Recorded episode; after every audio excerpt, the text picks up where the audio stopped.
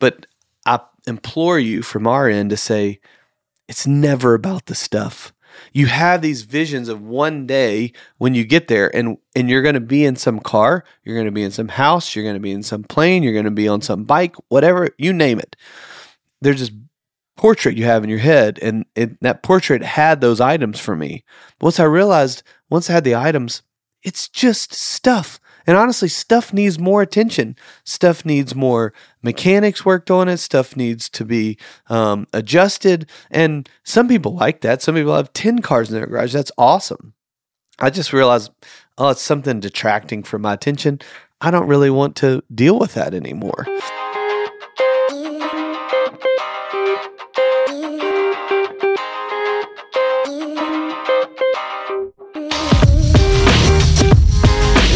Hey, everybody, welcome to another episode of the Brooks McDonald Show. I've got my lovely wife, Cari Beth, here with me. Hello. And today we want to spend some time talking about intentionality with finances and with life, which, which is what we talk about. If um, you're new to us, we want to talk about how we're living for the Lord, but also being intentional with our time and working hard and having time freedom and creating a life that you know we dreamed of, uh, but being intentional about that. Fair enough. Yep. And so I get the conversation a lot with people that are trying to do better and work hard.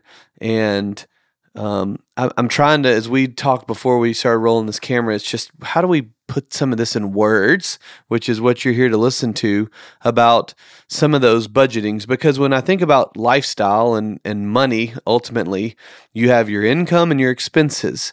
And I got on recently because I talked about the FIRE method, financial independence, retire early, and I got on some of these Facebook pages. And what I found myself is I've left almost every time I've watched the feeds, the discussions, I've left feeling pretty disgusted because all I've seen are people only worrying about skimping every little penny out of their expenses but they never spend any time talking about how they can make more money or um, work smarter, not harder, to drive their income up. It's all about just saving money via expenses. And it just kind of disheartens me because, uh, as Chris Harder says, a guy we follow a lot that says, man, it's sometimes way easier to drive your income up than to lower your expenses. If you put that much effort into your income as you did your saving your expenses, cutting those coupons, you might could do some great things because your income's higher. And so that's one facet of it is your income piece and driving that up. So some of this discussion is around the assumption that you've figured out ways to get your income to a higher level. And the people that I talk to, the young people or business trying to start a new pathway that I know we're going to get there, they're always thinking creatively. They're learning, they're growing, they're reading books, and they're figuring out ways creatively to drive income. Now, some of them are thinking creatively, but they're when it comes down to taking the risk of investing in something, investing their time into something, trying to step out onto a new uh, new leaf in life, they get nervous, but the risk has to be there a lot of times to get that income revenue up high enough, your personal family income to get it there. Because once you get it up high enough, Cari Beth, one thing we've experienced over the last 20 years, which most Americans do, is, and we've talked about this before, is your lifestyle creep. And so as our income has risen, and we look back even over the last um, especially probably 13 to 15 years, you know, we we really found ourselves in a great income area, but our expenses started to rise up and and we started to buy other things or join other memberships. And like there's an instagram account i follow and she shows every uh, week people's expenses and there was one that had 3.7 million dollars a year in income and they still only had $2000 a month that left over at the end of the month because they had a private nanny a private school a private trainers and none of some of those aren't necessarily that bad, but ultimately, what are we chasing here? And that is uh, fulfillment and peace. Is that fair? Yeah. Yeah. And I think what you're touching on is huge. When we're saying, okay, let's go and let's say that person who had all those people that they had an income high enough that they could afford all of those people, right? That's not necessarily bad. Maybe that's not you, but I think in your mind, you have to work out that having a lot of money doesn't make you a bad person. Having a lot of money doesn't mean you're uh, selfish or you're not going to do good things with that money. And so that's your starting point is okay, well, if I'm going to drive my income, I'm going to work at this and I want to get my income to here because this is what I want to do. What do you want to do with it? What do you want to be able to do? Who do you want to be able to help and serve? And what do you want to be able to grow into? What's another way of saying it, like we've heard it said before, about good people with money? Yeah. I mean, you if you're a good human and you're a good human now, having a lot of money isn't going to make you a crappy human. Yeah.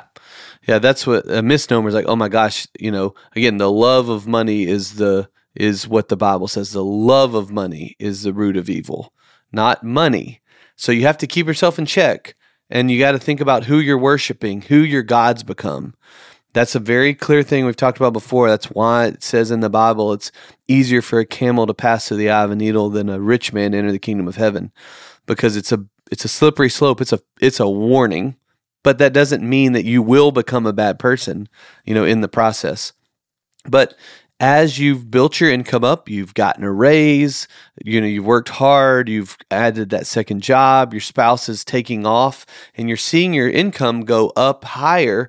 You've got to be really diligent then on that expense side. And as I said in the, one of the last episodes, know your numbers. You can't really see it in here, except you know there's numbers down that side of the page i'm constantly looking at our budgets at income at our investments and knowing where you want to be able to spend money because it'll just disappear it, it will just find its own way out of your pocket and into somebody else's if you're not very attentive to where that money is going and you know, as we talk about expenses, it's funny. I, we're not ones to be able to talk to you about coupon cutting or things like that. That's not where we've been. Again, we've worked really hard to drive a higher income to where we didn't have to. But I still think there's ways that we can speak to, especially around um, as you have more time freedom. You want to think about, oh man, I need to I need to be more healthy with my life, healthy in a lot of ways. And I want Cari Beth to kind of talk about even if you're trying to get within a budget area, maybe some creative ways that you can work towards eating healthy, buying some healthy food, making healthy choices, and helping also your pocketbook to free more money up to give away or to do fun things with. Okay, so I like that you started off with saying healthy in a lot of ways, right?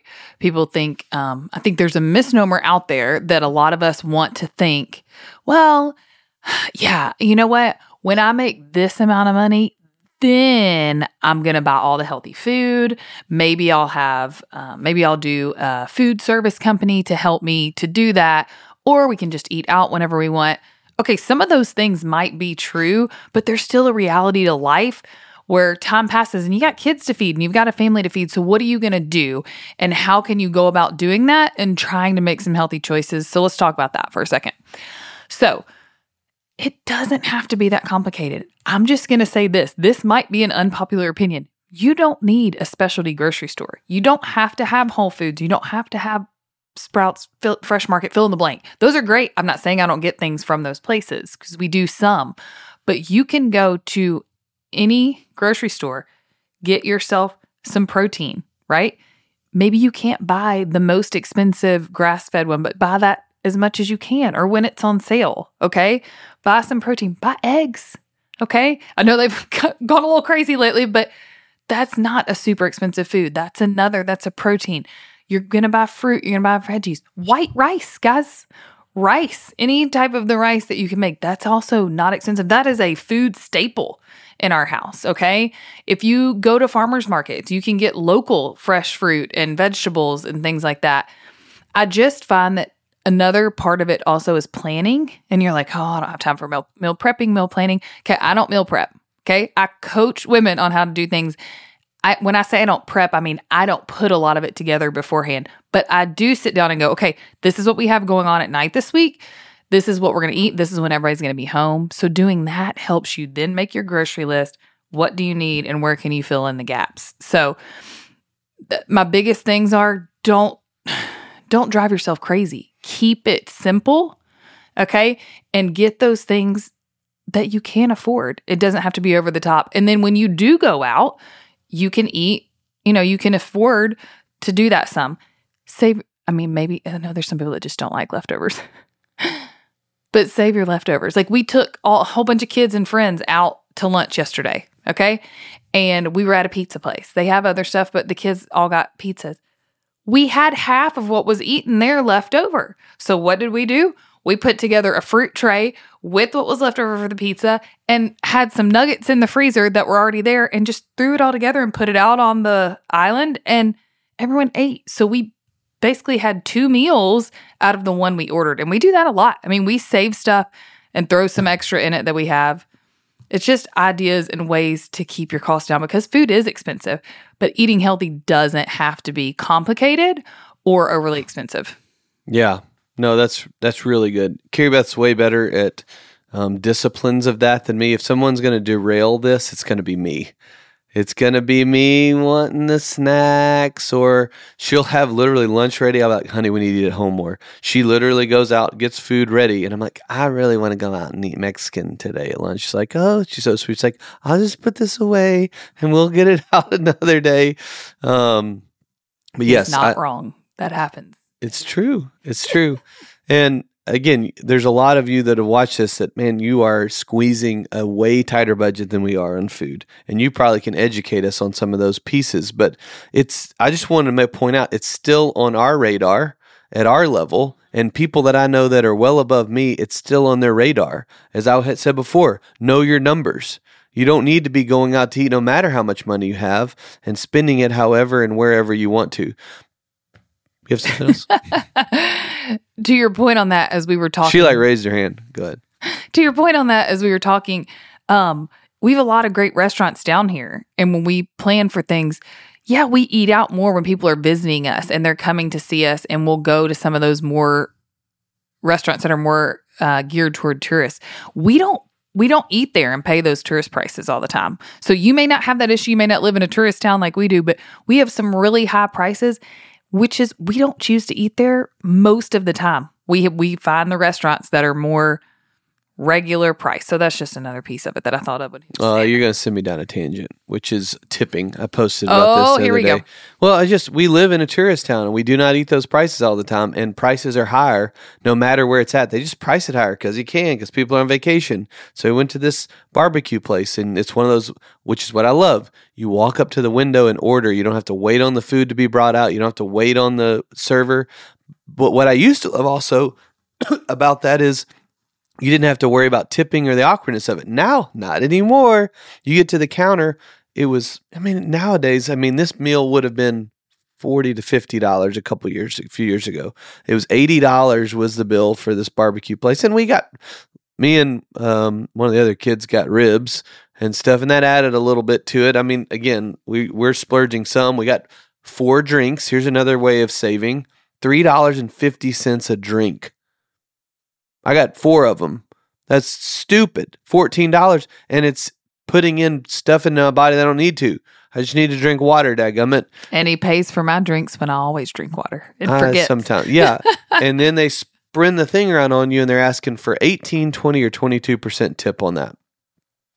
I think I, again, in the nervousness of it, I, I tipped, I don't know, like 18%. It's, it was 96 bucks. They added $16 or so onto our bill when they just oh, they set it on the tray and slid it to you. It's like the biggest con going on right now, y'all. If you're a restaurant owner, cut that crap out. Raise your prices. Honestly, charge me a little more on the food than to do that. Uh, pay your people more. I don't know. Anyways, but when we talk about expenses, what another thing I, I like to think about with this, because you're like, well, man, I of course your your budget is X number thousand dollars for food. Mine's four hundred dollars for food. You know, quit quit whining. Remember of your chapters in life that I may be on chapter 20 of my life. People that I know that are my mentors may be on chapter 30 of their life. You may be on chapter 8 of your life. But just like I shouldn't look, and this is a great very spiritual walk discussion too, I shouldn't look at someone who's made past decisions or in the middle of bad decisions and p- place blame or judgment on them as the Bible speaks on when they may be in chapter 8 and in chapter 16 they change the world with their faith. You don't need to look at my chapter 20 when you're on your chapter 8 and think, "Oh my gosh," because I'm telling you the difference in that walk of chapter 8 to 20, you'll be like, Brooks, I knew exactly where you're coming from there. And I couldn't understand it because I hadn't walked through the life experiences and wisdom through that. Give you some examples that 16 year old self me would just throw up in his mouth as I say it. But I'm going to tell you is what in this chase of if you got money, what would you do? I had a custom 1969 Ford Bronco built, gunmetal gray blacked out wheels, lifted. It was primo. When I got it, though, it had engine trouble. And then we got it worked on. But I realized I don't think I like this thing. It looked good, but it was just not super dependable. It didn't make sense, really. So we sold it. Now, I was, again, investing in things that are worth more. I was able to sell it for I think just a little bit more than what I paid for it had it built for because I bought what we call a blue chip car. Values go up. Guess what I did? I was like, well, I, it was because it was engine trouble. I want another. So I bought a 1963 cherry red Cor- uh, Corvette. This first year they made the second series of Corvettes. My dream was I spent when I was little. There was a guy that was um, did really well in life, and I would go on Sundays and I would wash his red Corvette, and I would I would uh, weed his flower beds, and I would make a little bit of money. And I always dreamed of having a Corvette one day. I bought it. I bought a Corvette. That's what I had. Man, I drove it for a little while and realized it's it's something that's going to break down on me. I don't know how to fix any of these things. I'm going to pay for it. And that's not what we want anymore. So I sold it, sold it for what I had in it.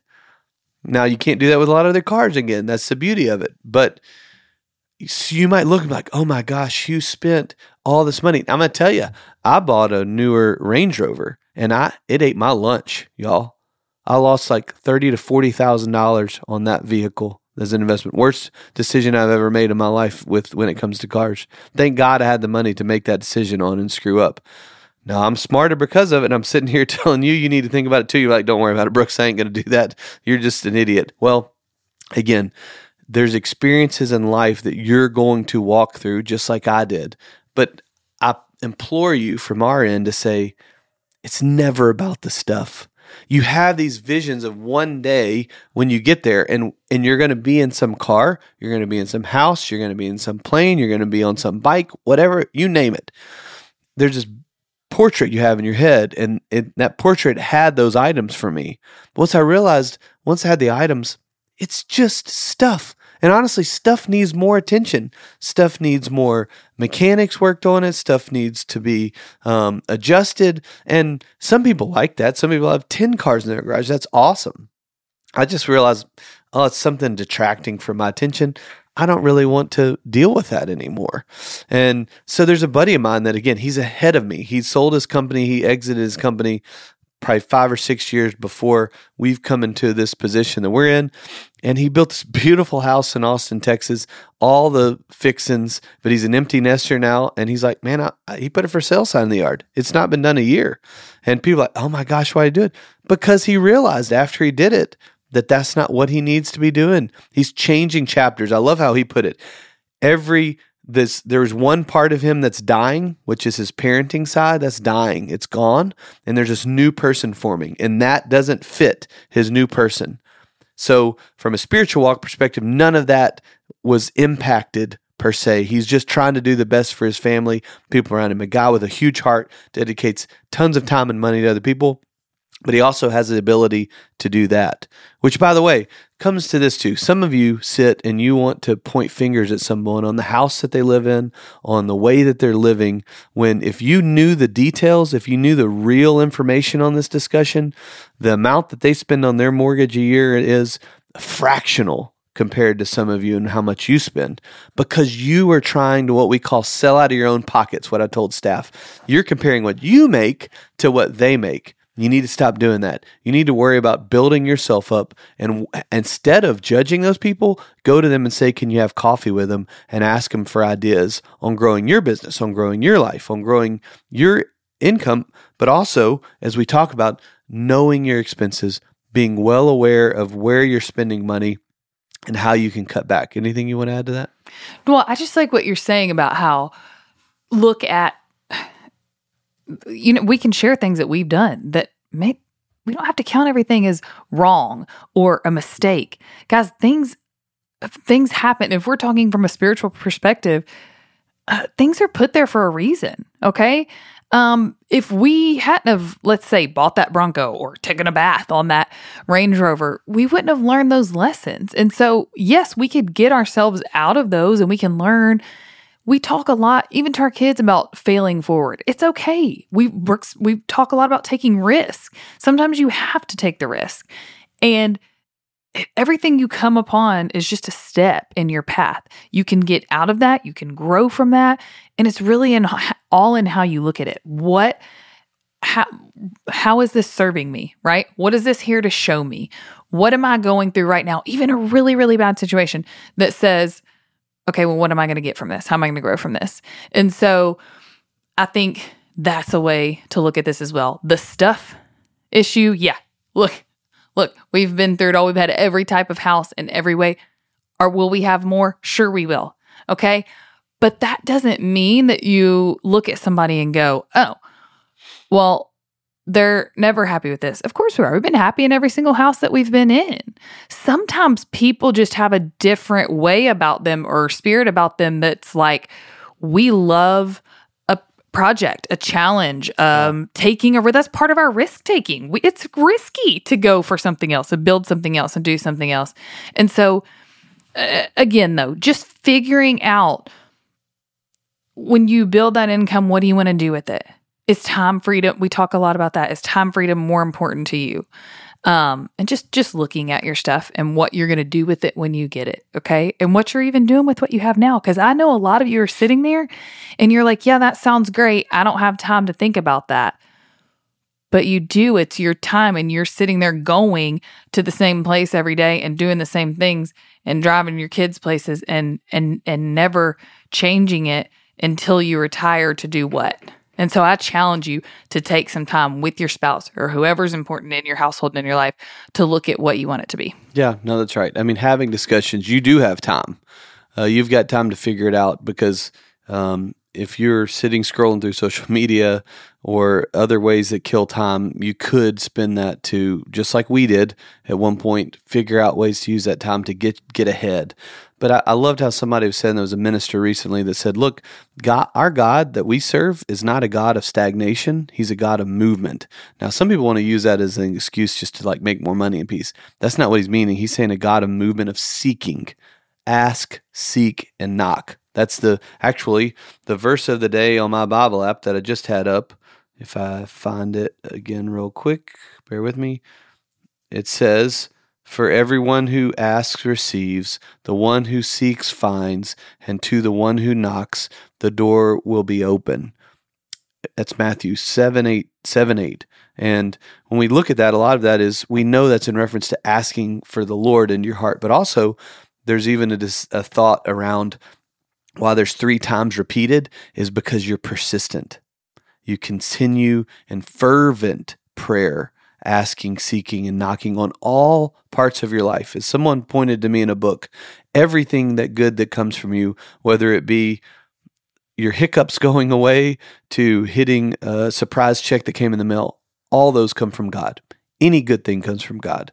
So if we look at it from that perspective, we should be talking to God about everything that happens in our lives. You woke up this morning, thank God. You went to the bathroom and everything was good, thank God that's how we we lull ourselves into this expectation that everything's going to be good because there's only a few bad days and mostly good ones. That's how blessed we are. So today I want you to think about that. Thank you for being a part of this. Hope I look forward to uh, interacting with you on social media and hope uh, you'll be following us again next time. Appreciate you.